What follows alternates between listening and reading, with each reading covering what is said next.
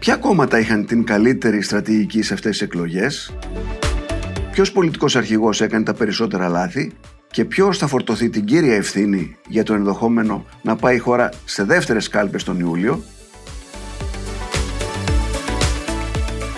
γιατί η προεκλογική αντιπαράθεση κινήθηκε σε χαμηλότερους τόνους και με λιγότερη τοξικότητα από ό,τι αναμενόταν; Ακούτε το ράδιο Κάπα, το εβδομαδίο podcast καθημερινής. Είμαι ο Νότης Παπαδόπουλος και συζητώ σήμερα με το Σύμβουλο Στρατηγικής και Επικοινωνίας Ευτύχη Παρδουλάκη. Κύριε Παρδουλάκη, καλώς ήρθατε στο Ράδιο Κάπα. Καλώς σας βρήκα. Ποια είναι τα κύρια συμπεράσματα που βγάζετε εσείς από τις ως τώρα δημοσκοπήσεις; Κοιτάξτε, οι δημοσκοπήσεις ουσιαστικά επιβεβαιώνουν μια τάση η οποία μοιάζει παγιωμένη εδώ και αρκετά μεγάλο διάστημα. Ουσιαστικά μεταβολές θεμελιακές στο πολιτικό σκηνικό που υπάρχει όλη την τετραετία δεν υπάρχουν. Είχαμε, έχουμε κάποιους δείκτες που έχουν βελτιωθεί, κάποιοι που έχουν επιδεινωθεί, μια διαφορά η οποία αυξομειώνεται, τα ποσοστά τα οποία αυξομειώνονται, αλλά βασική θεμελιακή ανατροπή σε πολιτικούς σχετισμού, οι οποίοι μάλιστα θα έλεγα ότι υπερβαίνουν καν την τετραετία, αλλά πλησιάζουν ας πούμε, τα περίπου 7 χρόνια, δεν έχουμε. Ναι, καμιά 85 μήνες, 80 και μήνες. Είναι ναι. ουσιαστικά η Νέα Δημοκρατία πήρε το προβάδισμα ναι. δημοσκοπικά το Φεβρουάριο του 2016 και ουσιαστικά από τότε πόσα χρόνια είναι, πάνω από 7 ναι. χρόνια, αυτό δεν έχει, δεν έχει ανατραπεί. Άρα, έχουμε, ξέρουμε, ξέρουμε τον πρώτο. Ναι, ναι. Στο πολιτικό τοπίο, το οποίο είναι βεβαίως είναι πολύ, πολύ μεγάλη κουβέντα για να την κάνουμε. Θα έλεγα ότι ουσιαστικά ξεκινάει από τους πρώτους μήνες του 2015 τα ναι. κοινωνικά μπλοκ τα οποία έχουν ε, δημιουργηθεί. Ε, μέσα στην τετραετία ήταν μια, είχαμε κάποιες αυξομοιώσεις, δηλαδή ξεκίνησε πολύ καλά η τετραετία για την κυβέρνηση, πήρε αρκετό, συσσόρευσε μεγάλο πολιτικό κεφάλαιο με την διαχείριση στον Εύρο και την πρώτη φάση της πανδημίας. Στη συνέχεια αυτό ε, εξανεμίστηκε, αλλά είχε δημιουργήσει ενδιαμέσως ένα μαξιλαράκι ασφαλείας το οποίο λειτουργήσε πολύ θετικά. Ε, υπήρχαν κάποιοι τομείς στην κυβερνητική πολιτική οι οποίοι κρατούσαν το συνολικό αφήγημά της, δηλαδή η ψηφιοποίηση του κράτους, τα ζητήματα εξωτερικής πολιτική, οι εξοπλισμοί, η διαχείριση κρίσεων γενικά. Κάποια ζητήματα πούμε, που λύθηκαν όπως η κρεμή συντάξη στον ΕΦΚΑ που αφορούσαν μισό εκατομμύριο πολίτες, έτσι και, ε, και η γενική πορεία της οικονομίας που προφανώς υπάρχουν προβλήματα σοβαρά κοινωνικά αλλά δεν, σε καμία περίπτωση δεν προσωμιάζουν σε μια χώρα η οποία ε, είναι σε συνθήκες κρίσης ή ανέχειας αντίστοιχες τουλάχιστον με αυτές τις οποίες ε, ζήσαμε την προηγούμενη δεκαετία. Οπότε όλο αυτό συντηρούσε ένα αφήγημα το οποίο την κράτησε την κυβέρνηση, διατήρησε ναι. το προπαδισμά της. Μπορεί μια παγιωμένη τάση που έγινε εδώ και 80 μήνες να αλλάξει ευνηδίω. Πρέπει να γίνει κάτι συνταρακτικό, φαντάζομαι. Ναι, ε, έχει συνέβη κάτι συνταρακτικό. Ήταν η τραγωδία στα Τέμπη, το οποίο. Και εκεί το, το ένιωσε η κυβέρνηση. Και βέβαια. εκεί το ένιωσε η κυβέρνηση και ήταν και η στιγμή ίσως που φάνηκε ότι είναι η πιο κρίσιμη, η πιο κοντά, η πιο καθοριστική στο να αλλάξει κάτι. Φαίνεται ότι αμέσως μετά το Πάσχα άρχισε η κατάσταση και όσο απομακρυνόμαστε από το γεγονός να εξισορροπείται και να επιστρέφει στα πρωτραγωδία επίπεδα. Ε, και αυτό βεβαίως επίσης είναι κάτι που μπορεί να, να, να ερμηνευτεί για πάρα πολλούς λόγους, καθαρά πολιτικούς. Δεν, ε, δεν, δεν είναι τεχνικοί οι λόγοι που συμβαίνει ναι. αυτό το πράγμα, είναι, είναι βαθύτερα πολιτική. Κάποιοι λένε παρόλα αυτά ότι η χαλαρή ψήφος που φαίνεται να υπάρχει σε αυτές τις εκλογές, γιατί δεν πρόκειται να προκύψει η κυβέρνηση όπως δείχνουν δημοσκοπήσεις, μπορεί να οδηγήσει κάποιους π.χ. που θέλουν να ψηφίσουν Νέα Δημοκρατία να πούνε ας τιμωρήσουμε, ας διαμαρτυρηθούμε τους Μητσοτάκη την πρώτη Κυριακή να ψήσουμε τη δεύτερη. Πώς το βλέπετε αυτό; Είναι σοβαρός κίνδυνος για την κυβέρνηση αυτό. Και υπάρχει και δυσκολία χειρισμού, διότι αν η γραμμή σου είναι ξεκάθαρη στρατηγικής ότι επιδιώκει αυτοδυναμία και ο κόσμος καταλαβαίνει, ό,τι και να λες εσύ, καταλαβαίνει ότι στι πρώτε δεν είναι δυνατόν να υπάρχει αυτοδυναμία, διότι για να έχεις αυτοδυναμία πρέπει να πάρεις 45% τουλάχιστον, με 10-12% εκτός Βουλής. Η μεγάλη διαφορά από το ΣΥΡΙΖΑ δημιουργεί αυτή την πιθανότητα κάποιοι θεωρώντας ότι δεν υπάρχει κίνδυνος να αποφασίζουν τελευταία στιγμή να στείλουν ένα μήνυμα δυσαρέσκειας ναι. ε, στη λογική ότι σε ένα μήνα θα ξαναβρεθούμε και αν είναι θα ψηφίσουμε ε, τότε στα σοβαρά. Ε, αυτό είναι ένα ζήτημα προς διαχείριση που πρέπει να έχει στο μυαλό της η Νέα Δημοκρατία. Προσπαθεί να το αντιμετωπίσει κυρίως με δύο τρόπους. Ο ένας είναι προφανώς ο σταυρός προτίμησης που είναι όλοι οι υποψήφοι που κυνηγάνε και δεν θέλουν να υπάρξουν μία ψήφος χαμένη. Ο δεύτερος είναι επισύοντα το μπαμπούλα αυτό που ο ΣΥΡΙΖΑ ονομάζει προοδευτική κυβέρνηση και λέει ο Μητσοτάκης στο δικό του δυνητικό ακροατήριο ή στο δυσαρεστημένο ακροατήριο ότι παιδιά αν το παρακάνετε με την ψήφο διαμαρτυρία μπορεί να βγαίνουν τα κουκιά και να έχουμε αυτή την κυβέρνηση την οποία κανείς σας κατά βάθος δεν επιθυμεί. Δεν ξέρω αν αυτά τα δύο θα είναι αρκετά μέχρι τέλους. Ε, διότι ο κόσμος παρακολουθεί, τουλάχιστον κάποιο κομμάτι πολιτικοποιημένο, παρακολουθεί τις δημοσκοπήσεις, τις τάσει, τα πιθανά σενάρια και δεν ε, ξέρω αν θα πιστεί μέχρι τέλους. Είναι πάντως ένα σημαντικό ε, αστάθμητος παράγοντας αυτών των εκλογών. Υπάρχει κάποιο υπόγειο ρεύμα το οποίο δεν, μπορεί να μην το έχουν πιάσει οι δημοσκοπήσεις; Κάποιοι λένε, ας πούμε, οι 400.000 νέοι που θα ψηφίσουν για πρώτη φορά. Δεν το ακούω και εγώ αυτό. Σε κάθε εκλογές είναι 400.000 αυτοί που ψηφίζουν πρώτη φορά. Ναι, δεν είναι πρώτη φορά. Πάντα κάποιοι καινούργοι, κάποιοι άνθρωποι ε, μεγαλώνουν ναι. και αποκτούν δικαίωμα ψήφου. Το λένε στη λογική ότι η Νέα Δημοκρατία δεν πάει καλά σε αυτές τις ηλικίες. Ναι. Αυτό είναι δεδομένο. Έχει τεράστιο πρόβλημα η Νέα Δημοκρατία σε ηλικίες κάτω του 30. Τα ποσοστά της δηλαδή είναι ποσοστά μικρομεσαίου κόμματος. Δεν είναι κόμματος εξουσίας. Γιατί, γιατί συμβαίνει αυτό; Θεωρώ ότι συμβαίνει για δύο λόγους. Ο ένας είναι ότι έχουμε και στην Ελλάδα την αποτύπωση μιας διεθνούς τάσης υπάρχει σε όλες τις δυτικές δημοκρατίες, ότι οι νέοι θέλουν να ψηφίζουν διαφορετικά κόμματα από αυτά των γονιών τους. Σε όλες τις δυτικές χώρες, τα παραδοσιακά, ιστορικά, συστημικά, θεσμικά, όπως θέλετε πείτε τα κόμματα, έχουν χαμηλή απήχηση στις νέες ηλικίες οι συντηρητικοί στη Βρετανία πάνε χάλια στους μικρούς. Στη Γερμανία, στις τελευταίες εκλογές τους, τα δύο πρώτα κόμματα που ήταν οι Σοσιαλδημοκράτες και οι Χριστιανοδημοκράτες, στην ηλικία κάτω των 30 ήταν αντίστοιχα το τέταρτο και το τρίτο. Δεν ε, πάνε καλά. Ο δεύτερος λόγος είναι ότι εδώ στην Ελλάδα οι ηλικίες κάτω των 30 είναι οι ηλικίες οι οποίες ε, πολιτικοποιήθηκαν τα χρόνια της κρίσης. Τα χρόνια του ονομάζαμε αντιμνημόνιο, μιας μεγάλη ε, εποχής υψηλής αντισυστημικότητας. Οπότε οι πρώτες πολιτικές τους μνήμες ήταν από εκείνη την περίοδο. Στην πολιτική, τα πρώτα τους ακούσματα, οι πρώτες τους παραστάσεις ήταν σε εκείνο το περιβάλλον, το συγκρουσιακό, το ε, εντός έντονα αντικυβερνητικό με τη Νέα Δημοκρατία και το Πασόκ τότε στη κυβέρνηση. Ήταν μια πιο αριστερόστροφη γενιά και πιο αντι, ε, ριζοσπαστικοποιημένη γενιά. Οπότε όπως και στην ψυχολογία υπάρχει το φορτίο μνήμης, πώ μου το κουβαλάς και αυτό διαμορφώνεις σιγά σιγά το χαρακτήρα σου, τη συνείδησή σου, έτσι αντίστοιχα και στην πολιτική τα πρώτα ακούσματα που είχε αυτή η γενιά τη διαμόρφωσαν. Και γι' αυτό το λόγο εμφανίζονται πιο αριστερόστροφες ναι. ε, αυτές οι ηλικίες. Δεν σημαίνει βεβαίως ότι αυτό είναι κάτι στατικό, διότι αν το είχαμε έτσι δεν θα είχαμε κάθε γενιά που πει θα κυριαρχούσε 30 χρόνια.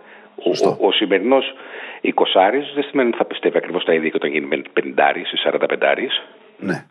Αλλά φαντάζομαι και ότι η κυβέρνηση δεν τα έχει πάει και καλά στους νέους, γιατί ε, ε, και ο κορονοϊός τους έστειλε πίσω και ε, δεν υπάρχουν επί τη ουσίας πολιτικές που να ε, λύνουν τα προβλήματά τους. Υπάρχει ένα ζήτημα ψυχικών ταυτίσεων. Είναι ναι. λιγότερο ναι. επί της ουσίας της πολιτικής που ακολουθειται το πρόβλημα. Και θα σας έλεγα ότι δεν είναι και μόνο εθνικό. Ε, επιμένω λίγο σε αυτή την ναι. ερμηνεία, διότι είναι κάτι που το, βλέπουμε ναι. και στις άλλες χώρες. Δεν είναι κάτι που συμβαίνει μόνο στην Ελλάδα. Παντού στη Γαλλία, ας πούμε, τα παραδοσιακά κόμματα δεν παίρνουν τίποτα. Οι Ρεπουμπλικανοί, ας πούμε, ή το παραδοσιακό Σοσιαλδημοκρατικό κόμμα δεν παίρνουν τίποτα. Μόνο ο Μελασός και η Λεπέν κυριαρχούν. Και ο Μακρόν ακόμα δεν πήγε τόσο καλά στους νέους. Υπάρχει μια τέτοια τάση, γιατί αυτές οι γενιές αισθάνονται ότι θα ζήσουν χειρότερα από τη γενιά των γονιών τους. Και ενώ βλέπουν ότι υπάρχει μια παγκόσμια έξαρση, πλούτος, η συμμετοχή αυτής της γενιάς στην παγκόσμια οικονομική ανάπτυξη είναι μικρότερη από αυτή την οποία προσδοκούσαν ή από την αντίστοιχη που είχαν οι γονείς τους. Σου λένε οι γονείς μου χτίσανε σπίτι, εγώ θα χτίσω. Πώς, με τι λεφτά. Σε εμάς δεν καταφέρουν, τα παιδιά δεν καταφέρουν καν να φύγουν από το σπίτι τους. Είναι ακόμα στους γονεί τους. Ακριβώς. Οπότε αισθάνονται ότι αυτό που συντελείται ε, γύρω μας δεν τους αφορά. Εγώ με αποτέλεσμα στρέφονται σε επιλογές οι οποίες είναι λιγότερο συστημικές, θεσμικές, παραδοσιακές. Επαναλαμβάνω ότι αυτό δεν είναι μόνο ελληνικό. Εδώ βάλτε υπάρχει και ένα πρόβλημα ταυτίσεων ψυχικό. Πρέπει και η Δημοκρατία να κάνει μια αυτοκριτική της σε μερικά πράγματα. Από το ύφος της, από την παρουσία της, από το λόγο της. Φαντάζομαι και ο κ. Μητσοτάκης φαίνεται λιγότερο νεαρός και φρέσκος από ότι ο κ. Τσίπρας. Πλέον δεν θα το έλεγα. Στην αρχή του κυρίου Τσίπρα, ναι, αλλά αυτή τη στιγμή και ο κύριος Τσίπρας κουβαλάει πάνω του τα, τη φθορά 15 χρόνων ε, ως πολιτικός αρχηγός, 4 χρόνια ως πρωθυπουργός, 4 χρόνια πριν, 2,5 πόσα ήταν αρχηγός εξημερική αντιπολίτευσης. Δεν είναι πλέον φρέσκος ο Τσίπρας όπως ήταν παλιά.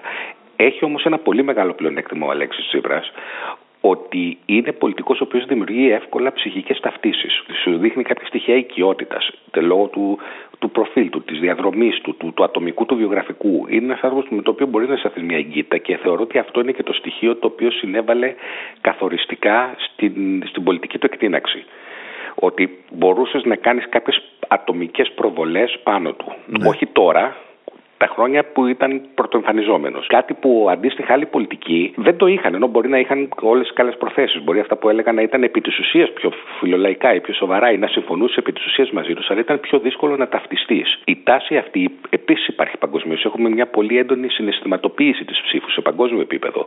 Ο κόσμος αποφασίζει πολύ λιγότερο με τη λογική και περισσότερο αποφασίζει με το ένστικτο, με το φημικό, με το ε, αν το νιώθω οικείο μου αυτό, αν, αν μπορώ να ταυτιστώ μαζί του. Δεν επεξεργάζεται το πρόγραμμά του αλλά αν του κολλάει υφολογικά αυτό το οποίο λέει. Θεωρώ ότι ένας από τους λόγους που τα ριζοσπαστικά κόμματα έχουν μεγαλύτερο γκέλ είτε σε νεότερες ηλικίες είτε σε κάποια κοινά τα οποία αισθάνονται λίγο αποκλεισμένα. Είναι κυρίως αυτό και πολύ λιγότερο η ουσία των θεσεών τους. Και φαντάζομαι και ο κύριος Βαρουφάκης κατά κάποιο τρόπο ταιριάζει στους νέους με, με το στυλ του. Ναι, έχει αυτό το στυλ ναι, και έχει και μια ικανότητα επικοινωνίας ο κύριος Βαρουφάκη, η οποία σε αυτό το, είχε αυτό το, το στυλ του ακαδημαϊκού, του radical έτσι, ε, ακαδημαϊκού και έχει τη δυνατότητα να επικοινωνεί, να γράφει με ένα αρκετά αναλυτικό τρόπο. Είναι καλός. Το πρόβλημα του βεβαίως είναι ότι επειδή οι θέσεις του σε μερικά σημεία είναι ιδιαίτερα εχμηρέ, δεν θέλω να κάνω κάποια αξιολογική κρίση, αλλά να το πω με επικοινωνιακά εχμηρέ, επίσης λειτουργούν περιοριστικά σε ένα ακροατήριο πέραν του ριζοσπαστικοποιημένου. Έχω την αίσθηση πάντως ότι σε αυτή την προεκλογική περίοδο τα πιο πολλά λάθη τα έκανε ε, ο κύριος Τσίπρας. Δηλαδή, ο ΣΥΡΙΖΑ με την όλη τακτική του αφήγημα ότι θα είναι πρώτος καταρχήν και ότι θα, θα συνεργαστεί με τους άλλους. Αυτό εγκλωβίστηκε σε κάποια πράγματα εντελώς περιτά.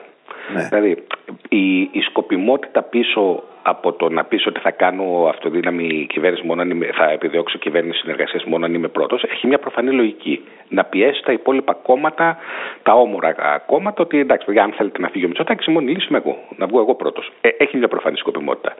Όταν όμως αυτό στην πορεία δεν συμβαίνει, δηλαδή αυτό έχει νόημα να το πεις αν είναι να διεκδικήσεις ψήφους. Εάν όμως δεν συμβαίνει, στο τέλος έχεις ένα πρόβλημα αφηγήματος. Πώς θα το υποστηρίξεις μέχρι τέλους. Μετά έβαλε άνευ λόγους συζήτηση, χωρίς να το ζητήσει κανείς, το ζήτημα της κυβέρνησης ανοχής. Επίσης δεν υπήρχε. Τρίτον, άρχισε να οριοθετήσει τη σχέση του με τον κύριο Βαρουφάκη. Οπότε στο τέλος βρέθηκε να απολογείται για την Δήμητρα. Όλα αυτά τα πράγματα μαζί τον περιέπλεξαν σε, κάποια, σε κάποιες προεκλογικές κουβέντες που τον εμπόδισαν να δημιουργήσει ένα ρεύμα υπέρ του.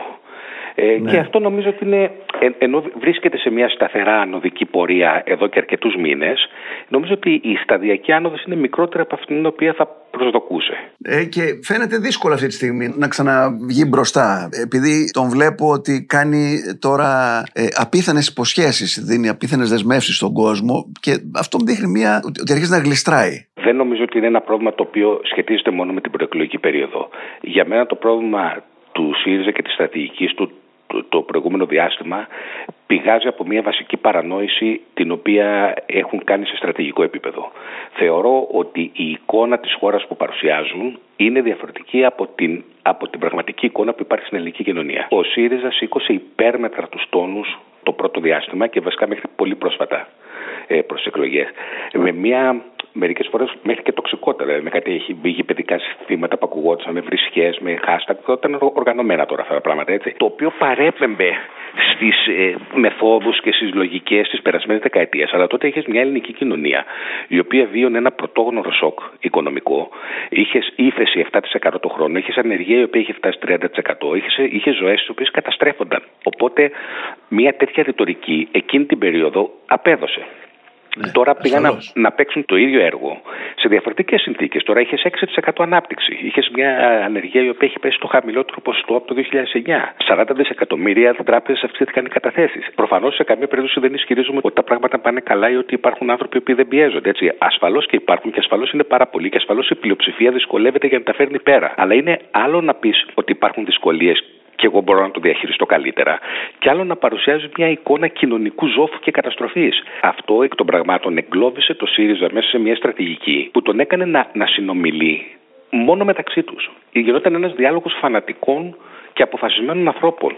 Όχι ένας διάλογος ο οποίος είχε να κάνει με ανθρώπους πιο επιφυλακτικούς απέναντι σε όλα τα κόμματα που είχαν αμφιβολίες για την κυβέρνηση, αλλά δεν περίμεναν και κάποιον να έρθει σαν μεσία. Αυτοί έπρεπε να προσεγγιστούν με έναν πιο ήπιο τρόπο. Αν για, για τη Νέα Δημοκρατία το κοινό ήταν αυτοί οι οποίοι έλεγαν: OK, okay, δεν τα έκαναν όλα, αλλά κάτι έγινε. Για το ΣΥΡΙΖΑ το αντίστοιχο κοινό είναι κάτι έγινε, αλλά στην πλειοψηφία δεν τα πήγαν καλά. Μερικές φορές και η Νέα Δημοκρατία, υπερβάλλοντας ότι τα κάναμε, τα φτιάξαμε όλα σούπερ, υπερέβαλε σε μια αυταρέσκεια η οποία την απομόνωσε από αυτό το, το ακροατήριο.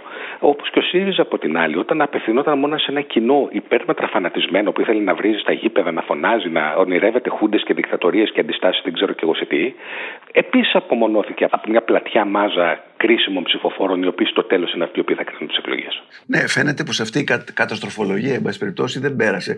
Ε, είχα έναν αγρότη την προηγούμενη εβδομάδα και τον ρώτησα πώς του φάνηκε αυτό το σποτ που δείχνει ο ΣΥΡΙΖΑ, που δείχνει κάποιους αγρότες σε απόγνωση, που είναι έτοιμοι να εγκαταλείψουν τα χωράφια τους. Και μου είπε ότι αυτό δεν έχει βρίσκεται μεγάλη απόσταση από την πραγματικότητα. Σα λέω, είναι αυτό το, αυτό το πράγμα. Πρέπει πάντα να, να, να είναι σαφές σε μια καμπάνια ποιοι είναι αυτοί στους οποίους απευθύνεσαι, ποιοι είναι οι ψηφοφόροι που θα κρίνουν τις εκλογές. Δεν μπορεί να απευθύνεσαι σε ένα κοινό το οποίο είναι ειδικό σου και είναι φανατισμένος. Φοβάμαι ότι μερικές φορές ο ΣΥΡΙΖΑ με τη στρατηγική του επεδίωκε να φανατίσει ακόμα περισσότερο ψηφοφόρους, τους οποίους ήδη είχε, χωρίς να βελτιώνει όμως με αυτόν τον τρόπο την εικόνα τους, σε ένα δυνητικό ακροατήριο που ήθελε ε, να προσετεριστεί. Μια δομική αδυναμία σε όλο το διάστημα της τετραετίας. Και ξέρετε, αυτά δεν, δεν διορθώνονται εύκολα μέσα σε 15 ναι. μέρες. Από την άλλη, βεβαίως, υπάρχει ένα κοινό το οποίο περνάει δύσκολα. Η πληθωριστική κρίση αναμφίβολα έχει πλήξει την κυβέρνηση. Δηλαδή, οι άνθρωποι, αν δυσκολεύονται να βγάλουν το μήνα, αυτό δημιουργεί μια δυσπορία και μια δυσαρέσκεια. Και σε ένα τέτοιο περιβάλλον το να περιευθολογεί και να λες και τι ωραία που τα κατάφερες, προκαλεί ακόμα μεγαλύτερο κνευρισμό, έτσι.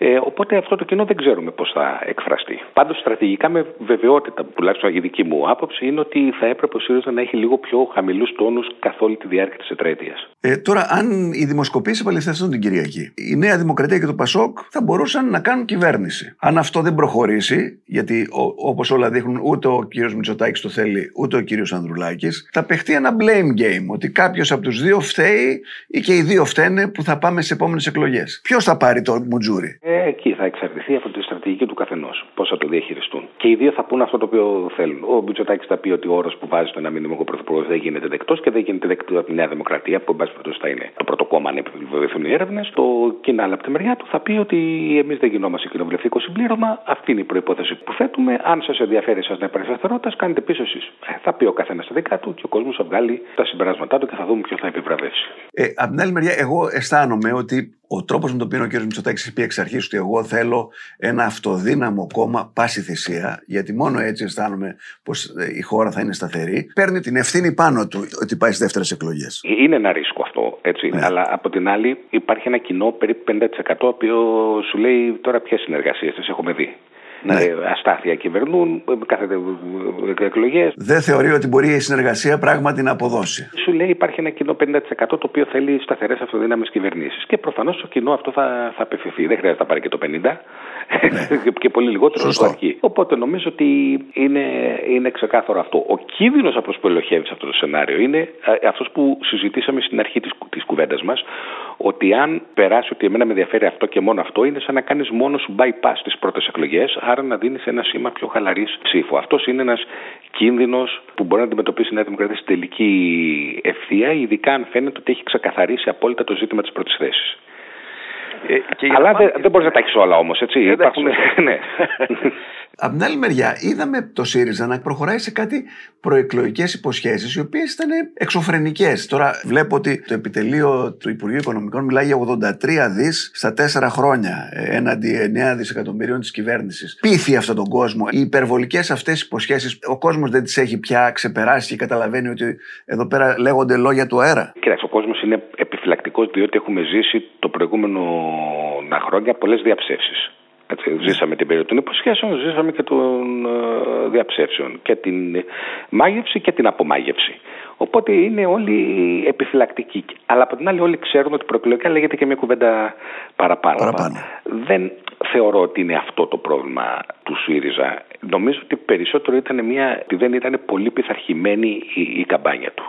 Και ότι βεβαίως ως παράταξη ω κόμμα ε, κουβαλάει λίγο τις υπέρμετρες υποσχέσεις του, του, του 2015, της περίοδου πρώτο 2015. Έτσι. Δηλαδή, ακόμα κυκλοφορούν τα βιντεάκια το τι έλεγε τότε και τι έκανε. Σε αντίθεση με τη Νέα Δημοκρατία ή και με το Πασόκ, αν θέλετε, ή άλλα κόμματα πιο ιστορικά, η, η καταστατική πράξη ίδρυσης του ΣΥΡΙΖΑ είναι εκείνα τα χρόνια.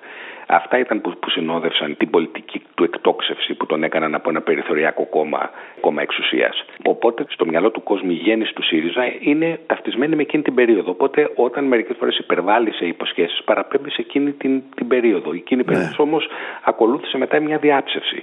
Οπότε αυτό δημιουργεί επαναφέρει ένα ζήτημα αξιοπιστίας το οποίο αντιμετωπίζει. Αλλά από την άλλη και προεκλογικά δεν γίνεται να μην πει και τίποτα. Θυμάμαι έναν ε, αγρότη στις, στις εκλογές του 2015 που είπε ότι έχει πει τόσο πολλά ο Τσίπρας αν ένα από τα αυτά που κάνει προχωρήσει και το κάνει πράγμα θα τον ψηφίσω. Αυτό δεν φαίνεται να πείθει πια όμως. Για κανένα δεν πείθει.